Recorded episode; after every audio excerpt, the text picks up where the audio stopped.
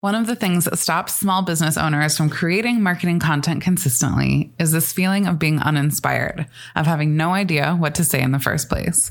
If you can relate to this, you are in good company. So many of us struggle with knowing what our marketing content should actually be about.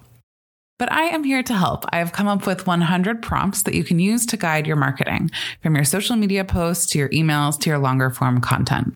I guarantee that these prompts will get you inspired and that you'll have more ideas than you even know what to do with. You can download this list of 100 marketing prompts for free at makinggoodpodcast.com slash 100 prompts. That's makinggoodpodcast.com slash 100 P-R-O-M-P-T-S.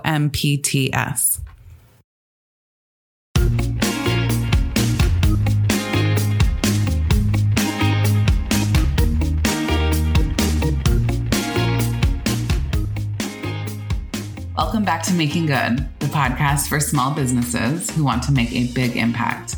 I'm your host, Lauren Tilden, and this is episode 167. Today, we're back with this month's edition of Making Good Book Club, and we are talking about 168 Hours You Have More Time Than You Think by Laura Vanderkam. More about book club. So, once per month, my amazing book club co host, Charelle Griffith, and I discuss a book we think can help move the needle in your small business, and we will share our takeaways specifically for small businesses.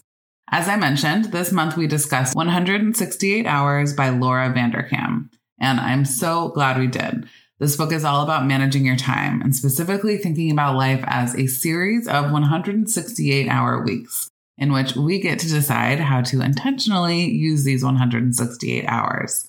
This book is not specifically a business book, but one in which there are tons of business related takeaways and life takeaways as well. In this book club episode, we talk about how to make the most of your 168 hours every week, the power of time tracking, the relationship between consistency and breakthroughs, core competencies, how to apply all of this to your small business, and much more. If you've ever had the thought, but I don't have enough time to dot dot dot in your business or in your life in general, this book is for you. Stay tuned through the end of the episode so that you don't miss the book that we announced is our pick for next month's edition of Making Good Book Club.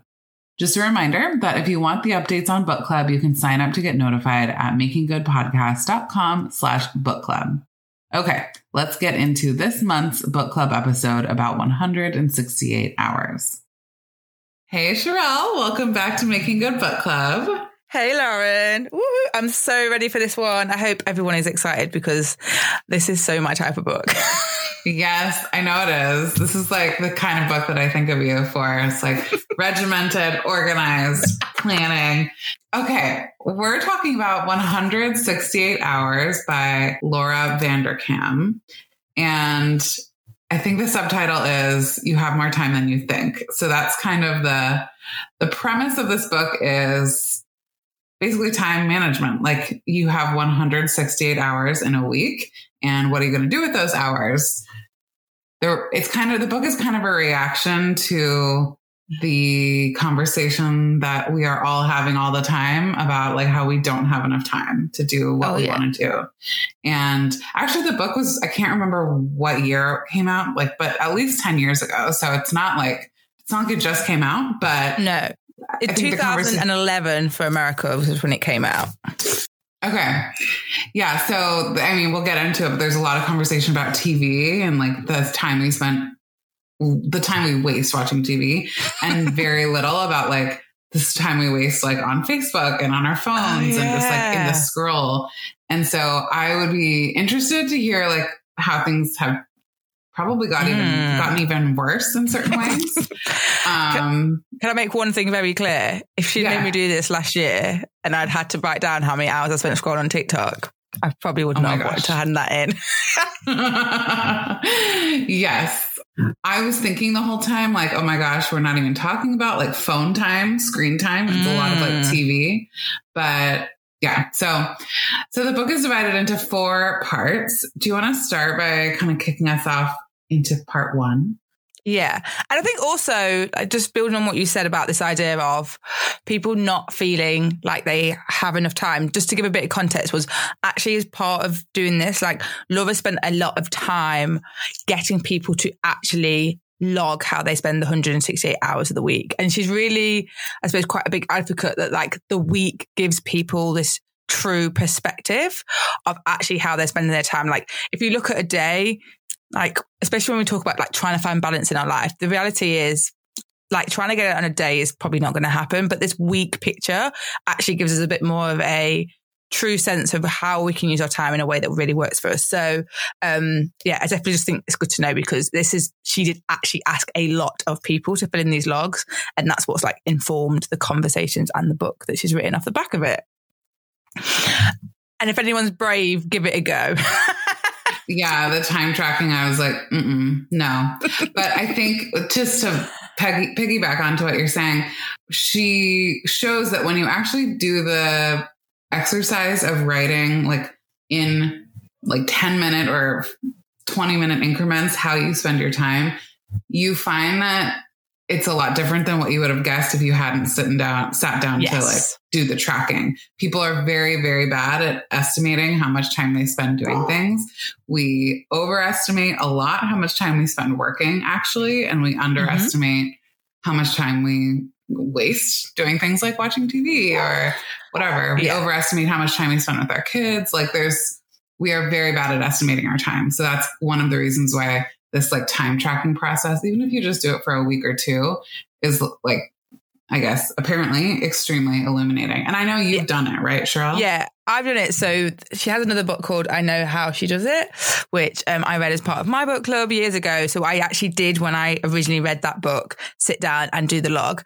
And I think I did it for two weeks because that whole thing of like, well, this wasn't a typical week, which she talks about because you just don't believe it. Mm-hmm. And actually, right now, I'm not time tracking um, everything, but I'm really time tracking um, how I work in the day. Um, and you are so right about we overestimate, like basically we overestimate the things that feel heavy and we underestimate the things that we love. And we're just like, oh yeah, that thing I had to write, that's taking me hours and it doesn't. It's just you feel like it.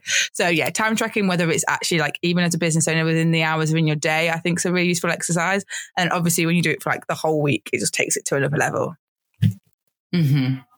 Yeah. So her thing about getting the most out of your 168 hours is also very much about like discipline in a distracted world, which when I read that quote, I think it really sparked because of us obviously reading deep work and this idea that actually we just have a lot of distractions. Like there's a lot to go on. And I quite liked when she started to really look at this idea of like, how much time have you got? And so she's like, actually, if we think about it in terms of like if we're even getting eight hours of sleep, that's like 56 a week. And then she's like, so then even the people that say like, I work a 50 hour week, she's like, okay, cool. You don't. but let's not even challenge that right now. let's just let you believe that little scenario you're in. That still leaves you with 62 hours in a week. And I actually think like thinking about it in that way is like very different because I think when you think of like the few hours you might have on, a, on like a work day, it might feel as if like you don't really have that much time. But obviously, then lots of people like have a lot more time at the weekend, for example, that is just for them to do as they please. So it's like again, this is that thing about bringing it back to the um the whole week. But yeah, her thing in this definitely as well. She really talks about how people claim to be overworked and starved of time, but actually it's just about not really being like intentional about what you do. And there's like two, for me, there's like two main things that come out of this chapter. So there's one around this idea of like writing down a hundred dreams. And this was an idea of like a hundred things that you want to do during your lifetime. And so it's, you know, it's pretty much like the bucket list, isn't it? Um, of just like actually getting this out there and being like, well, these are things I want to actually achieving my and like doing my life and getting them out and starting to see what could happen. But also the like, other thing about it is they're not just big dreams like a bucket no. list. Like it's like if you want to like have a candle on your desk while you work, like put that on your list. Like anything can be on your list, right? That's yeah. what I like so much about it. Yeah, no, that's actually true. And I think we can get obsessed sometimes with like the big things and forget, yeah, yeah, some of the little things. And also, her thing as well was like, you might have already achieved some of them. And I think that's such a big thing. It's like sometimes the things we really wanted at one stage, we have them now. And then we sort of like forget about it. Like, so like one of the Mm. reasons why I'm still like so, I always say to people, like, I'm so happy about having my bookcase was that was something that was on my goals list for five years. So I never want to take it for granted that like that was something I wanted to have in my life and now I have it. And I think reminding Your yourself, bookcase. yeah. So I used to, if on my first uh, Zoom video, I had one Billy bookcase, so like an IKEA bookcase, and I didn't even Mm. have, it wasn't even full of books. And I dreamt, I had this picture on Pinterest of having a wall to wall, and that's what I have in my office now, like wall to wall bookcase. All Mm. literally like hardly any space left. Like I'm thinking, I don't know what I'm about to do. but that was like, that's eight years in the making. Um, and so. I always say to people, like when people are like, oh, I love it. I'm like, I love it too. I like, it's been a work in progress to get it and I do love it. And that's that thing. Like, I think we can all have something that we used to write down as a goal and something we really wanted.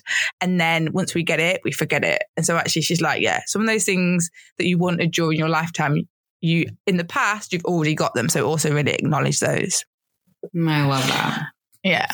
Um, and then the other thing it really, her thing comes down to is this idea of like core competencies. What are the things that are like either you are really good at and no one else is good at, or the things that are really important to you.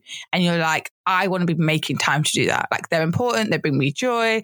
They're just like these, they're based around my values. What are the things? Because actually, when we then start to look at our week and everything we're trying to do, knowing our core competencies and what we're meant to be focusing on uh, and what ideally we want to be making sure we've got enough time in the week for, that's what's going to make you to feel like you have it all in that sense. Hmm Yeah. So the second part of the book is at work. And this is interesting. It's definitely, it mentions self employed people or Yeah. business owners, like it mentions us, but the book isn't specifically just for business owners. No. Um, but it, I think the first part of this at work part of the book is about, it's called the right job. And it's about the fact that how we spend our work time is really important. If we work, let's say like eight hours a week or eight hours a day, that's like a very, very big percentage of our life. And it's really important, I think. And she's arguing that that job is the best fit it possibly can be for our core competencies, for our life, for how we like to spend our time. Um, she said, if you choose your life's work well, something bewitching can happen through your labors. Each hour you log can be a source of joy. That was actually, I underlined it. I was literally had that for once, for once, Lauren, and we've got the the same same. quote. Oh my gosh. Amazing. This is this is momentous. Um yeah, and I think I think this is kind of the dream of people running their own businesses. So I think Mhm. probably people listening to this can relate to the sentiment more than most, but one of the points she makes here is that if you have a job that's really rewarding, that plays into your core competencies, not only are you going to see so much more success if you're really like in an aligned job, doing things you're good at, doing things you enjoy doing, like you're going to go so much further, but you're also going to enjoy and have more energy for the rest of your life, which I thought Mhm. was a really interesting point. I can totally relate to some of my time in like the corporate world where I would go to work, I would do the best job I could, I'd work really hard, and by the end of the day I had nothing left because it was so not what I was meant to be doing that like I just was so exhausted and burned out like on a daily basis from having to do that. Whereas now, like I definitely work hard still and I probably work too much, but I feel like I can still, you know, be a person outside of like working. I'm like, I have energy and I'm energized by my work. So it's not always like depleting. Yeah, I, it just makes me laugh because, yeah, you're right. There's a real difference. And I think as well, what I would say now for work is like people that have work that they can switch off from versus people that have work that's like always on their mind. And I think this is one of the things that she does mention at some point. There's this idea of like, oh, it's to do with housework and like how just like actually sometimes it's not the actual time you're doing it. It's like the time and the mental space is taken up. And I think that's one of the things as well. I think when you, if you have a job you don't like and then it's just still always on your mind. So it's not even as if like when you walk out, like if you think about it before, people just used to like finish work, they left, there was nothing they could do, like until you went back into that mm-hmm. building. Whereas now part of the problem is people can be like, actually, this phone that I use for my life is also connected to the work I do. And if I don't enjoy that and realistically I can get contacted all the time, or like I could just check my emails or I could just X, Y, Z, it becomes quite stressful. But no, what was making me slightly giggle was the whole thing about, um, you saying like you probably work too hard. And there is a bit which talks about like, you know, people who are self employed and this idea that people lots of people seem to think like no one works when they run their own job, but it's like it's very the opposite. like lots mm-hmm. of people mm-hmm. do work a lot, but it's not about ch- like ch- she says it's not about changing how many of your 168 hours you work. It's about changing how much control you have over them. And I think that definitely, like I know personally, running my own business has been this big difference. I absolutely probably still work like more than an average person does in a nine to five. But mm-hmm. I choose when on like for 90% of those hours, I choose how that works. And therefore it works in a way with my life that means I have such a better like happiness all around. And so, yeah, it's not necessarily about changing how many hours you do something, but it's actually like changing how they sit. And that definitely, she talks about that more when she starts to talk about like parenting and like actually how to balance work and parenting. Cause yeah, sometimes it's just the way we configure our hours can make a difference. Hmm. Yeah. Yeah, she had another quote that I thought was really good. Maybe you underline this one too. Um, she said, I can tell you that the chances are minimal that someone else will create the perfect job for you. Yeah. You will have to invest the hours to design it in an entre- entrepreneurial fashion, whether you're working for someone else or for yourself. Um, and I thought this was a really smart point that kind of gets to the heart of what I think her argument is overall in the whole book, which to me is you have to take responsibility over your own time. You can't be passive because like life will just take you by, you know, go right by. You have to think, what do I want to be doing with my time? And then like go schedule that in. Mm. And the same is true for your work hours. Yeah. Even if you work for someone else. What I quite liked about that thing about is even if you're going for a job, because I think she spoke as well about like, like the job description. In what world do you think there's going to be a job description that's perfect for you? And when I think, because particularly like the beginning of my career, I worked for some like quite small companies, and you know when it's really evident that a role has been shaped around the person that was in it, and then when mm-hmm. they leave, you, you just can't get someone to do that. Like sometimes they end up having to get two people to do it, or someone takes on one role and then like another bit has to go to someone else. It's like because that person that was in it, they absolutely just owned it. And like particularly like if companies start to grow or like they, you know, they take on that extra bit of responsibility, they do X, Y, and Z. And it's like they've designed that for them. So then why would you think then when they leave and you get a job description, it's not going to be meant for you? So there is this thing about actually, even if you are like working, I think there is that idea of like, how do you actually push yourself to be in the right type of uh, work environment that you can shape things to really find it. But look at it, everyone that listens to this from a job, so uh, owns a business, so we don't have to worry about that. Yay! Mm-hmm, mm-hmm. Yay! Although some of the folks listening probably still work either a full time or a part time yeah. job, so I'm sure there's. I'm sure that if you read this with us, like there's something here, even if you do have a job. Mm-hmm. Um, yeah. This is definitely aimed really at, I would say, people that have a job. Yeah, people who I would say one of my criticisms of the book is that it's definitely aimed for people who are in partnerships, have kids, two incomes that are jobs. is like kind of like I would say the yeah. which is possibly the majority of people. I don't know. Um, so maybe that makes sense. But it did feel to me like there's a lot of the book that probably doesn't relate to everyone. Yeah. Um, I said to Lauren just before we came on, to me, because that's not me in like so many ways, that that it reminded me very much of like how I felt reading Drop the Ball, um, which was another book we read last year. Um, it's the mm-hmm. same thing of being like, yeah, that very much are like people that are in a part um in a relationship, they've got children, they've both got jobs. Um, and yeah, if you don't fit one of those boxes, it not all of it will fit work for you.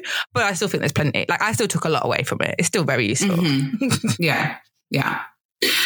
Um other things about the at work section. I would talk about um, her idea of like, so we can be busy and we can be like, just because we're doing things doesn't necessarily mean it's good work. And like, just because you're sitting at your desk or whatever, that doesn't mean it's work. And so for her, she classed things as work that were activities that are advancing towards your career and the life you want. And I thought that was like a quite an interesting one because I actually would argue as a business owner, we could we, you could work your whole 168 hours and there'd still be something else you could do. like For sure. that's the that's the truth. Like we have so many opportunities that things to do isn't the problem. It's actually being like what is going to advance my business, what is going to make the difference, what's like, you know, a needle moving activity, for example. And I think that for me was like a thing like if you really are thinking about it okay what should you be focusing on? And those core hours of work. And like eh, like what you said at the beginning I suppose like quite interesting. So you know our hands up say one of my things has been to try and reduce the time I um, I'm on social media and part of it is that I would label that as work. Like I'd be like, well, I'm doing research. Like I need to go on TikTok to understand the like culture. Yes, there's a degree of that's true. Did I need to be in there for a few months to learn it? Yes. Do I still need to spend that much time on it now? No. And I think it's that sort of thing. Like, are you doing things that can be, can be labeled as work, but really is it work? hmm Yeah, really good example of this is there's a lot of talk about meetings and like how much Yeah. time we spend, we waste in meetings. And I'm sure you having had corporate experience, like I have, like you were just like, oh my gosh, the the the days and weeks and months of my life spent in meetings that did not mean anything. Um, she quoted someone who has a really important job with like a humanitarian organization who said, the most useful thing I've ever done in any organization is to train the staff on how to have an efficient meeting. Um, and so I think this is just a really good example of like sometimes things that you think are work are not. Like, yes, that's work because it's in your work hours, but it's not actually work in that it's moving you toward your goals. So I, I just think it's a really interesting concept to kind of audit the way that you spend your time, even within your work, within your business, and say, like, which of these activities are concretely moving me toward my goals and which of them are like more of a waste of time. And so a way to like stop the amount of your time, I guess, that you're spending on your business, if you feel like you're working too much, would be to like keep focused on the stuff that actually moves a difference. Maybe even do more of those things, but cut out the the waste. Well, it's pretty much like the 80 20 rule, isn't it? Actually, for most of us, Mhm. 20% of what we do makes 80% of our results. And so there's so many other things that we're just like playing around with and da, da, da, and it's not actually really making that much difference to your business. And you could cut them out and it wouldn't really have a detrimental effect. hmm Another part of this section of the book that I thought was really interesting is about when you look when you're working through your like 100 dreams basically list that she suggests everyone make if there's something on there that you want to tackle and let's say like you want to by the end of the year you want to have written a draft of a novel for example she really suggests that you go through the process of doing the math of like okay how much time do I think it's going Mhm. to take me to write a novel in hours? Like, do the research, figure out how much that will actually cost you uh, in terms of hours. And then, okay, if it's going to take me a thousand hours and I want to do it in a year, you like really do the math of breaking it down week by week so that you can actually find ways to carve that time out and like commit to it rather than just like having these vague goals with vague deadlines, but not doing anything specific to make it happen. I mean, she's like so sensible. She's like, you. I literally, like I just have had a strategy day client recently that wanted to write a book in a year, and I was like, "Oh my gosh, we just did like the same thing." Oh my but it's funny that's h- how many people don't do it. Like, I, and obviously, it's because sometimes people feel like they don't know how many hours something's going to take, or if you saw how many hours it would take altogether, then you just feel like you wouldn't start. If that makes sense. But um, Mhm. like, the, the sensible thing to do is actually, yeah, do what she says. I Actually work out how much time someone's going to say. And there's quite a few people, um, like later in the book, you know, people that decide to do like triathlons and like big physical challenges that obviously took, um, time every week in terms of training. And it's like, if that's important to you, then yeah, you like it's like the thing about marathon, I suppose, is that in, like lots of people have written about how much training that needs, don't they? So it's quite easy for you to be like, okay, I know it takes six months and I have to do this many hours this week and like, yeah, you, can, can find those examples. Plan. Yeah. And um, whereas it might be that for your goal, you don't have that sort of like time plan and that's already done by someone else, but you can do that. You can make it yourself. But yeah, I was going to say the only other thing was around getting rid of non-core competency work. So she mm-hmm. had like mm-hmm. ignore it, minimize it, outsource it. And I think like this is nothing new. Like I feel like loads of people have said it, but it's always a good reminder. Um, and I feel like ignore it is probably the one I just wanted to like highlight because I, I do just think just like we just need to get to a point where like you just ignore stuff. Like I know, like I get so many emails from stuff that I'm like, who are you? I don't even know who you are. Like the amount of sales stuff I get, for example. I'm like, just ignore that. You just don't need to even think about it. And yeah, really being strict about your time, basically. Hmm. Yeah. Yeah. The final part of this at work section of the book was called The Anatomy of a Breakthrough.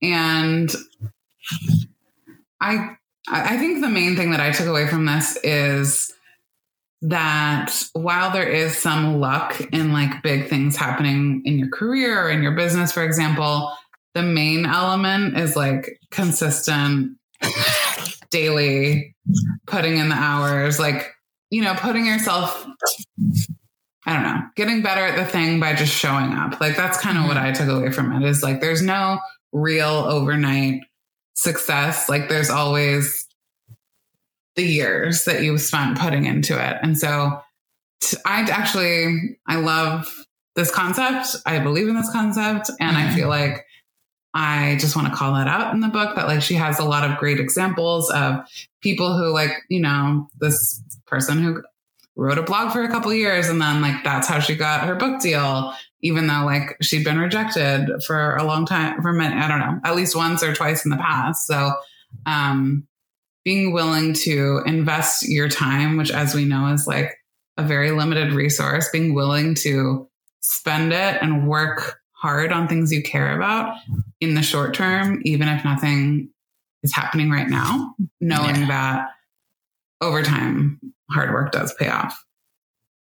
And I think, yeah, some of the examples she gave, it was like, yeah, it's not instant gratification. And I think that's obviously the opposite of the world we live in now about actually when you could do something else.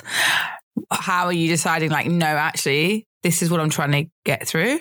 And therefore, like, I, like that breakthrough is a moment of time and I'm working towards that. And even if right now it doesn't feel necessarily like it's happening, I know the only way it's going to happen is if I keep continuing.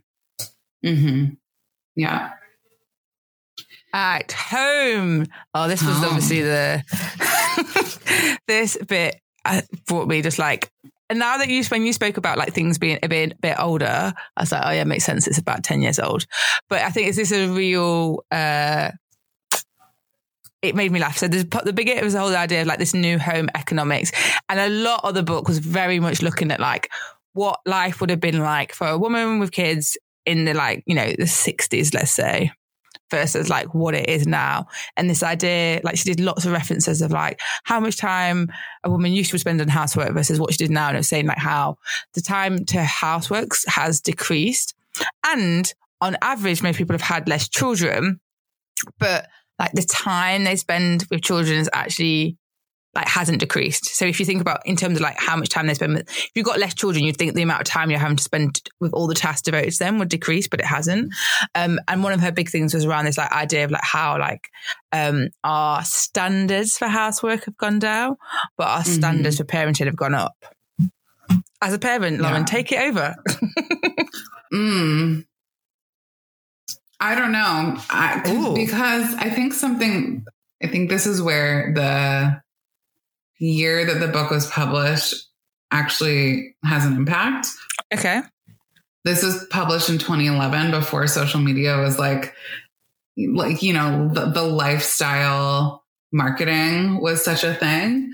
Now I feel like the standards of what people are holding themselves to in terms of like what their house looks like and housework and cleanliness. Uh, I feel like it's higher than maybe it was when she wrote this book because of yeah. what you're seeing on Instagram and like all the glossy, styled, curated content that is put in front of us for hours at a Mm, time That's really interesting. I hadn't thought about it, but yeah, like when I think of so I think like the person in the UK is called Mrs. Hinch, I think her name is. And she like was teaching everyone how to clean their house and do everything.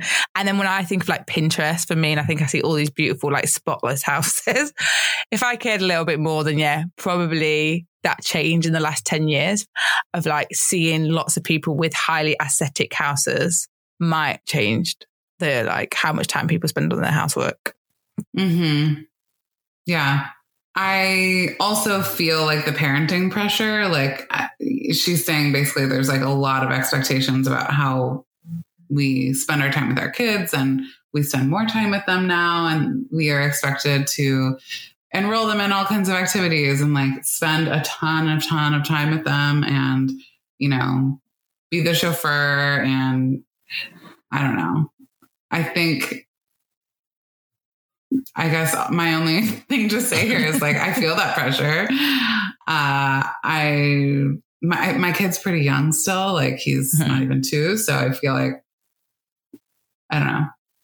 We'll see Might how it plays out, but Yeah. yeah, yeah. Yeah, I mean, I def- from like an outside perspective, I definitely feel as if parent parenting standards have like risen in terms of what I think is expected for people to do. And I definitely like see friends where I feel as if like they're trying so hard to do like so many things because I think like that's the way you do it now. I think that's literally not how we were brought up at all. Like our parents would just be like, go outside, play. And now like it's like such a different world. So um yeah, from an outside perspective, I could see how I felt like actually what we expect from parents is more like now. But then what she was trying to say is obviously that then has an impact in terms of like your home time and how that's split and like people, how they deal with it. So some of the things she do speak about here are like household chores. Um, I loved how one of the, Mhm. ti- one of the, the titles was don't go, don't do your laundry and like the conversations around a laundry mat, which obviously as a British person make me laugh. Like I just all I can see is like That's lots not of films. No, we do have them, but we don't. I don't call. I don't think we call it that. So when I hear the word, I like only can like reference it as like, like I can see like J Lo in a laundromat in a video. I can't think what. That's literally what pops in my head. Oh my gosh, that's so funny. What? So what do you call them? I can't think what I can't remember what it's called now. The words definitely left my head. They do exist, don't get me wrong, but I think it's a very different scale because literally it's very rare that someone doesn't have a washing machine in their house. Whereas I feel like it's Mhm. much more common in America in terms of In like cities. in cities, yeah. yeah. So like she, she says in the book how like her first after so many, then she actually did have a washing machine in her house. And she was like, oh, I don't, she didn't want her husband to then think, well, I'm going to do the laundry. And in fact, he ended up doing it. And then when he was away, she would still send it out, which made me laugh. like as soon as he left, she was like, they match my socks.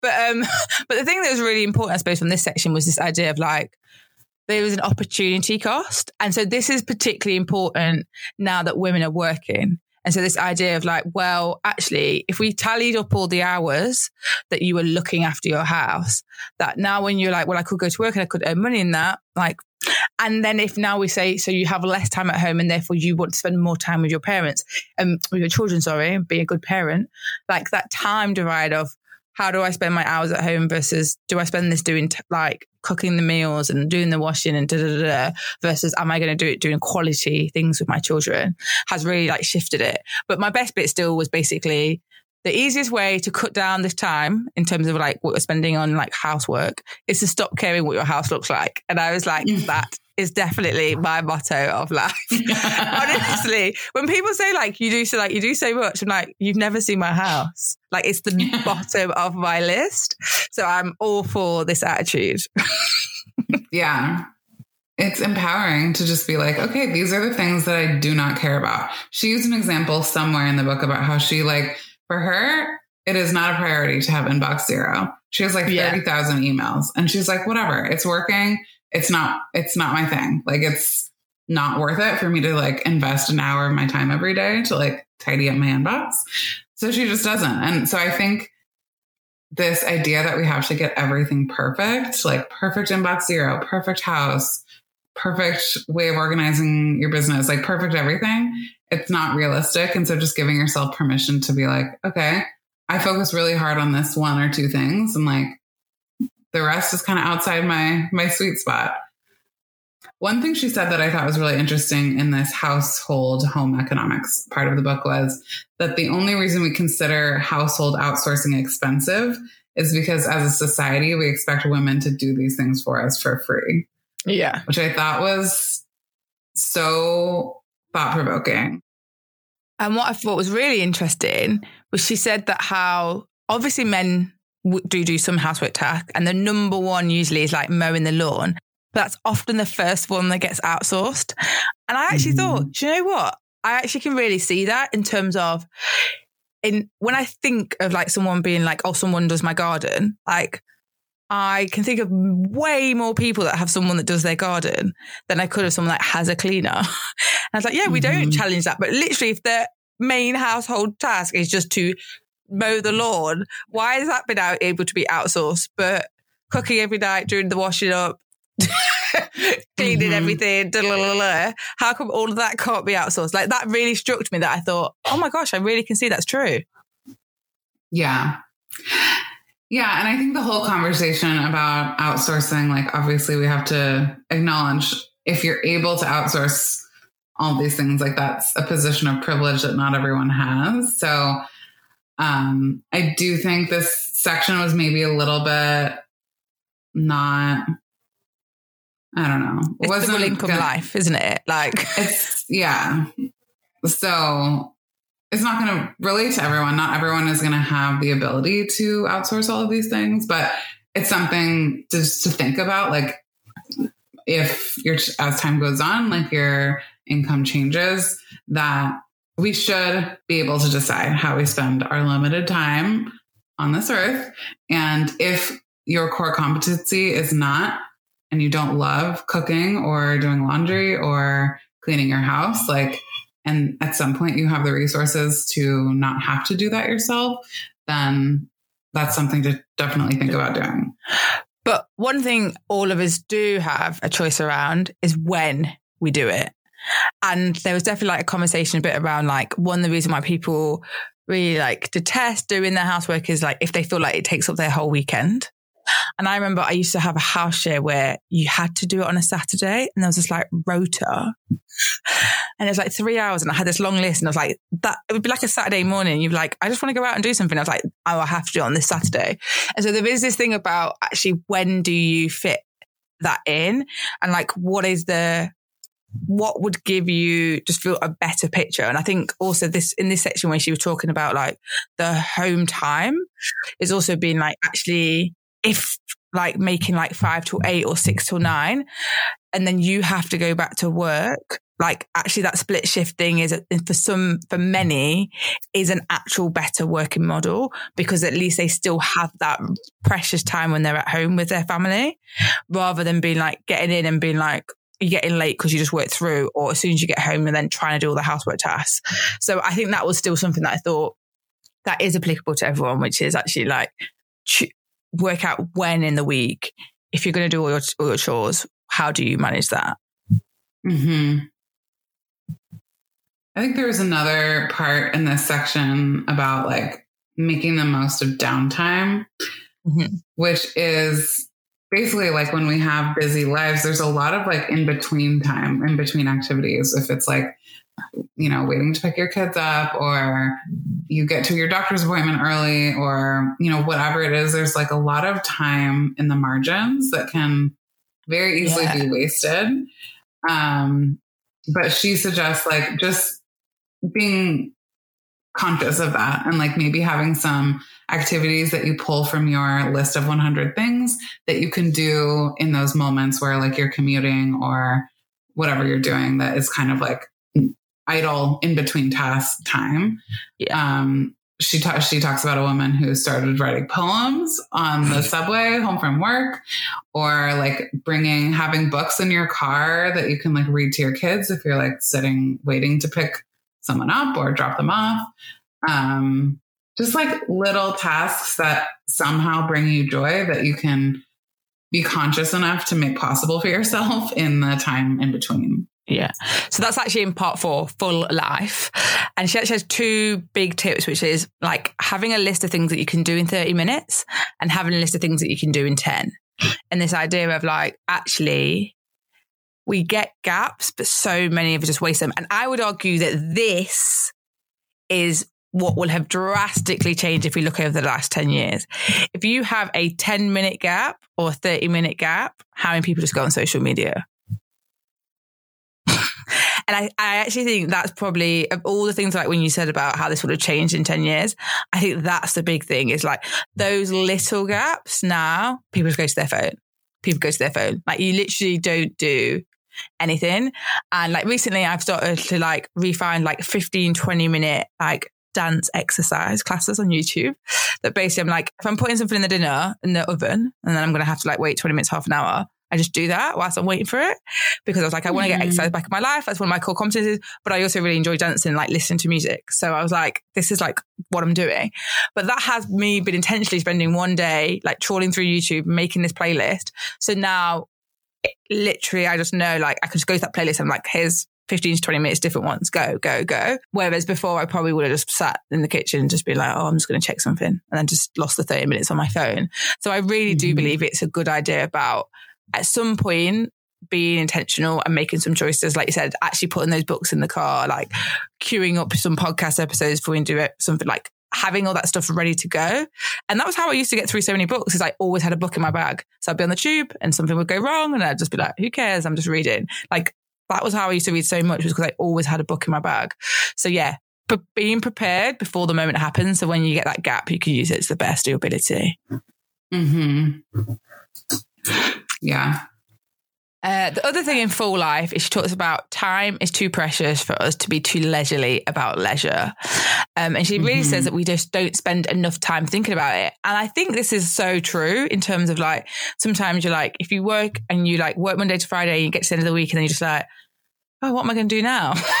and mm-hmm. for many, actually, you've got like so much time actually in terms of like the amount of things you could do, but what are you doing with it? And so really um, starting to think ahead. So she talks about how like with her family, like they'd plan the weekend before what they're going to do next weekend and like actually start to have that foresight so that you are being able to use that free time, whether it is like your mornings before work, your afternoon, your evenings after work, or the weekend. Like, actually, how are you using that free time in a better way than just letting it come and then being like, I'm going to watch TV, or as we probably do now, I'm just going to sit on social. Hmm. Yeah. Yeah, she said uh, in this section the key message of this book is that there's time for anything that matters. It's just not going to happen by accident. So I think my like key takeaway from the whole book is really just like taking that time to think about what you want your life to look like, what you want to be spending your time doing. Like it's not going to magically just become that way without planning, without like time blocking it into your calendar. Um, and I think even in the leisure section, it's like, you know, we can consider TV leisure, we can consider scrolling through your phone leisure, but is that the kind of leisure activity that is actually like fulfilling and meaningful? Mm-hmm. Probably not, but that's the kind of thing that we'll end up doing unless we say, like, you know, who are the people that there's a there's some data in the book about like long-term friendships and how yeah. actually that's like really good for our health. Like there have been studies that show positive outcomes in like cancer um, prognosis and things like that for folks who have close friendships, close long-time friendships. And so, for example, like if that's really important to you and you know you have friends that you want to keep up with, like don't leave that by chance. Like say, okay, who are the people that I need to make sure that I see this month? Mm go plan it, organize it, get it on the calendar. Like, I don't know. I yeah. guess for me, I find myself, it's very easy for me to just go into passive mode for anything outside of work. just be like, whatever. Well, like, so. it's interesting you mentioned about friends because also the thing we didn't talk about was she says you need to make time for your partners as well. Like, actually, there are two yeah. things that both can fall to the bottom because we do work. We're going to look after our kids. Most of us will not sit in the tip of a house, but actually making time for your partners and making time for your friends are easily the two things to like fall to the bottom. And like, yeah. So I think that was, I'm glad you like mentioned that because I think also that involves coordinating with other people. Yeah. Um, and I think that again, that's where like a bit of foresight needs to be like happen. And like she does talk about for the friends thing, like aligning time. So like actually this is one time where she allows you to multitask because she's like mm-hmm. some things you can, um, like some things you can do with someone else that like, and she talks about like people that have a phone call while they're like washing the pots or like someone that would be like the two of them go shop, do their food shop together or whatever. And I was like, actually, yeah, I think we can all think of ways that like you could have a, do be doing something else you need to do, but you can still be making time for those friends and like that will help you to fit two things in that need to get done. Um, mm-hmm. and then, mm-hmm. yeah, I can't remember with partners, it was about actually making time for date night, wasn't it? As like a thing and like, yeah, and she suggested this thing called like a spouse conference. Oh yeah. She suggests just like be the last thing before you go to sleep, like 30 minutes to like check in, chat, like talk about important things, like, you know, just connect really. Um, yeah, I think I kind of underestimated that one because like Kate and I are both home all day together. So we actually do get a lot of time together, but yeah. that's definitely not the truth the reality for a lot of folks. So glad you said that. Yeah, that's cool. Any last thoughts before we talk about our key takeaways for small business owners? So the one thing we didn't mention, I can't remember where it fits in. It was just like exercise and health and basically being like that should be a block for every single one of us like we should all be making the time to actually like look after our bodies um and again i think that's something that when you get into like the rhythm. So she's like a runner. Um, I was like, when you get into a rhythm, it's really easy to make that part of your life. It's really easy for it to fall out again as well. So I just thought actually that's something to mention. Like in terms of when you're thinking of blocks, like that's one to try and make sure gets fit in first because it is important for us in the long term. Hmm. Yeah. Yeah, and they talk about how it's much more likely to stick if you pick something you actually enjoy, which I think yes. is so smart that you're like doing these dance videos because I know you're a big dancer. And, yeah. Um, yeah. For me, and I really think everyone can find a form of exercise that you like. Do you get what I mean? And I'm a, I'm a big believer that it's like we all are different. And I think like I was like, I'm not sporty. I'm not into PE as a like child. So I think lots of people, if you have that attitude, then you just don't later on in life try anything. And I'm like, actually, go do things. And now I like do yoga and I do pole dancing and I do tennis and I dance. And they're like, they're all like completely different forms of exercise, but some of them I do with friends. So I really like them. Some I do by myself. So like, yeah, I think if you haven't found your thing yet, you need to just try more. hmm Yeah. And none of the things you just mentioned are like sit on an elliptical at a gym or not sit, no. like do the elliptical at the gym. Um, which if that's what you enjoy, do that. But like there's a lot of other options. Okay. So this book is definitely not a business book in particular, although I think there's a lot of things in it that can be useful for small business owners. So why don't we mm-hmm. each share like one or two key takeaways for the small business owner listening who wants to use their time better?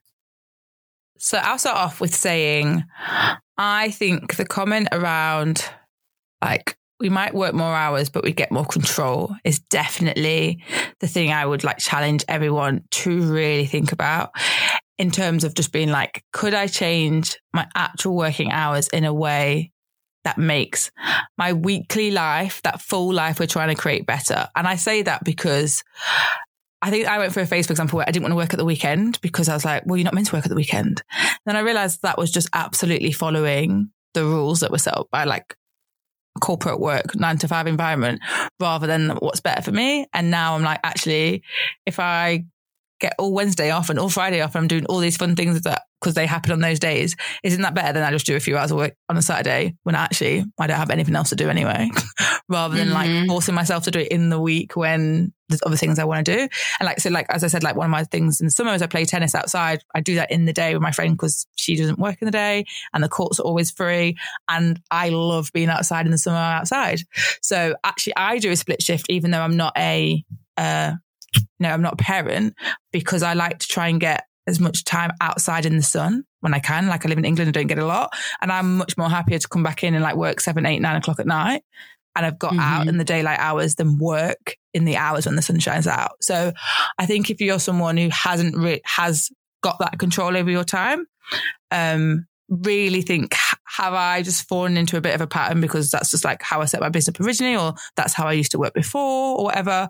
Or have I truly thought, what is the best way for me to put the hours I work across my week? Hmm. I love that.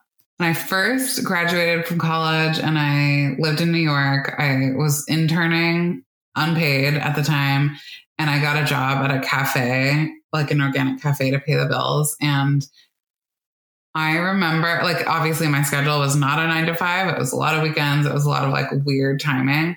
And so I remember taking the subway at like times where I don't know, it wasn't like the commute time.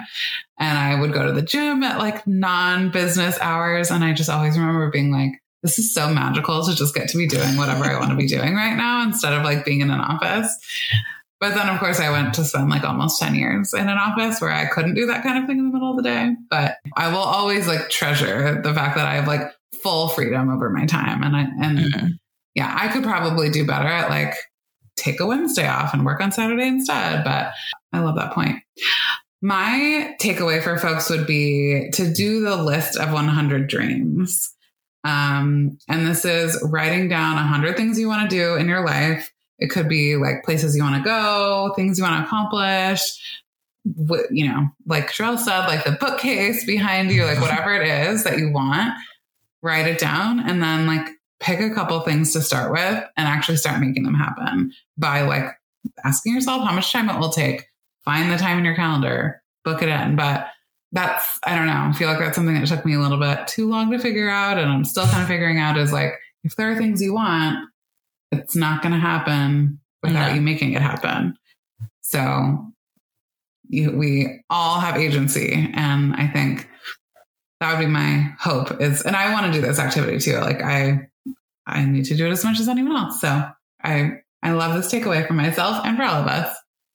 Yeah, I need to do it. I, I feel like I did uh, there's another book called Make Do Similar Thing like a few years ago, but I literally have no idea where that list has gone. So it's a good reminder for me as well. Yeah. Yeah. Well, maybe we'll share our lists. Yeah. Oh my gosh. well, cool. I think this was a good one. Definitely like not 100% relevant, but lots of good takeaways, I think, and always worth thinking about how we spend our time. And I would argue that literally everyone that runs a business says, I don't have enough time. So it is relevant in the sense of the whole reminder is do not ever say that sentence. time yourself yeah. and properly look at how you're using your time. Yeah. Yeah. So what are we doing next? Ooh, we are doing essentialisms. And I'm really hoping you can remember the guy's surname. I know it's Greg. Greg McKeown. I don't know McKeown. if that's how you say it, but okay. Greg McKeown. The so essentialism is the disciplined pursuit of less. Ah, uh, me and Lauren are both scared for this book. yeah, we both read it and we both know it's going to be like a bit of a. We're going to get scolded a little bit, um, but we need it. But this this is a very very very good, very powerful book. What is it about? Yeah. Uh, I can't actually remember. I just it is about, I mean, I wouldn't say this is like in the publisher's weekly description, but my okay. key takeaway from this book is like the more different directions you are moving in, the way less progress you make. So yeah. if we can narrow our focus as much as possible, like we're going to be able to grow and see results much faster if you know anything about me and my work, you know, this is like literally the opposite of what I do. I have like three businesses, podcasts, private, like I'm not an essentialist in many ways. Well, even my so the re- so the reason why I was like I don't know what the definition is is because in my head all I think of is like don't be a multi hyphenate, don't be multi passionate or a multi potentialite. That's literally what in my head it means.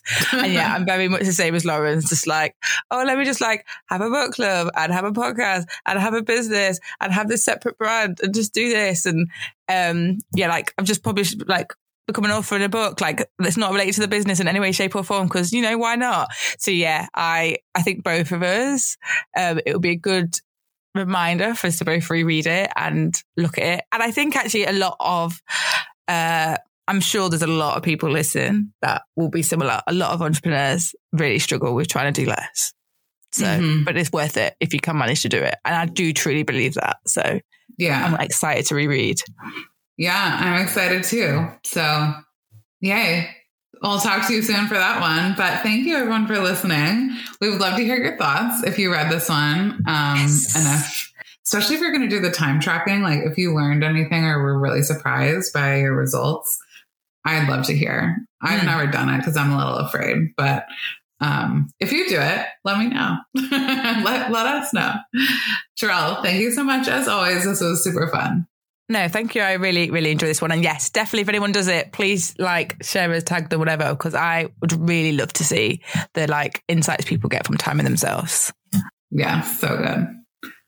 All right. Talk to you next time. Okay. So there you have our 168 hours book club episode. Did you enjoy it? What were your takeaways? Are you going to do time tracking? Let us know. DM us on Instagram. We would love to chat. I'm at Lauren Tilden. That's L A U R E N T I L D E N. And Charelle is at Charelle Griffith. C H A R E L L E G R I F F I T H. You can find all of the details from this podcast episode on the show notes page at makinggoodpodcast.com slash 167. Now, as you heard, we announced our book for next month's edition of Making Good Book Club, and that book is Essentialism The Disciplined Pursuit of Less by Greg McKeown. As you heard in the episode, Charelle and I are both a bit nervous about reading this one. We've both read it before, as we know we're going to be called out. So if you're ready for that one, be sure to follow along. If you enjoyed this episode, I'd be so grateful to have your support. Here are three ways that you can give back to Making Good. First, I'd be honored if you'd leave a rating and review in your favorite podcast player. And don't forget to subscribe and follow so you never miss an episode. Second, if you have a friend that you think would enjoy this episode, you can send them the link. The link for this episode is makinggoodpodcast.com slash 167. And finally, I would love for you to take a screenshot in your podcast player while you're listening to the episode and tag me and Charelle on Instagram. Again, I'm at Lauren Tilden and she is at Charelle Griffith. Thank you for being here and for focusing on making a difference with your small business. Talk to you next time.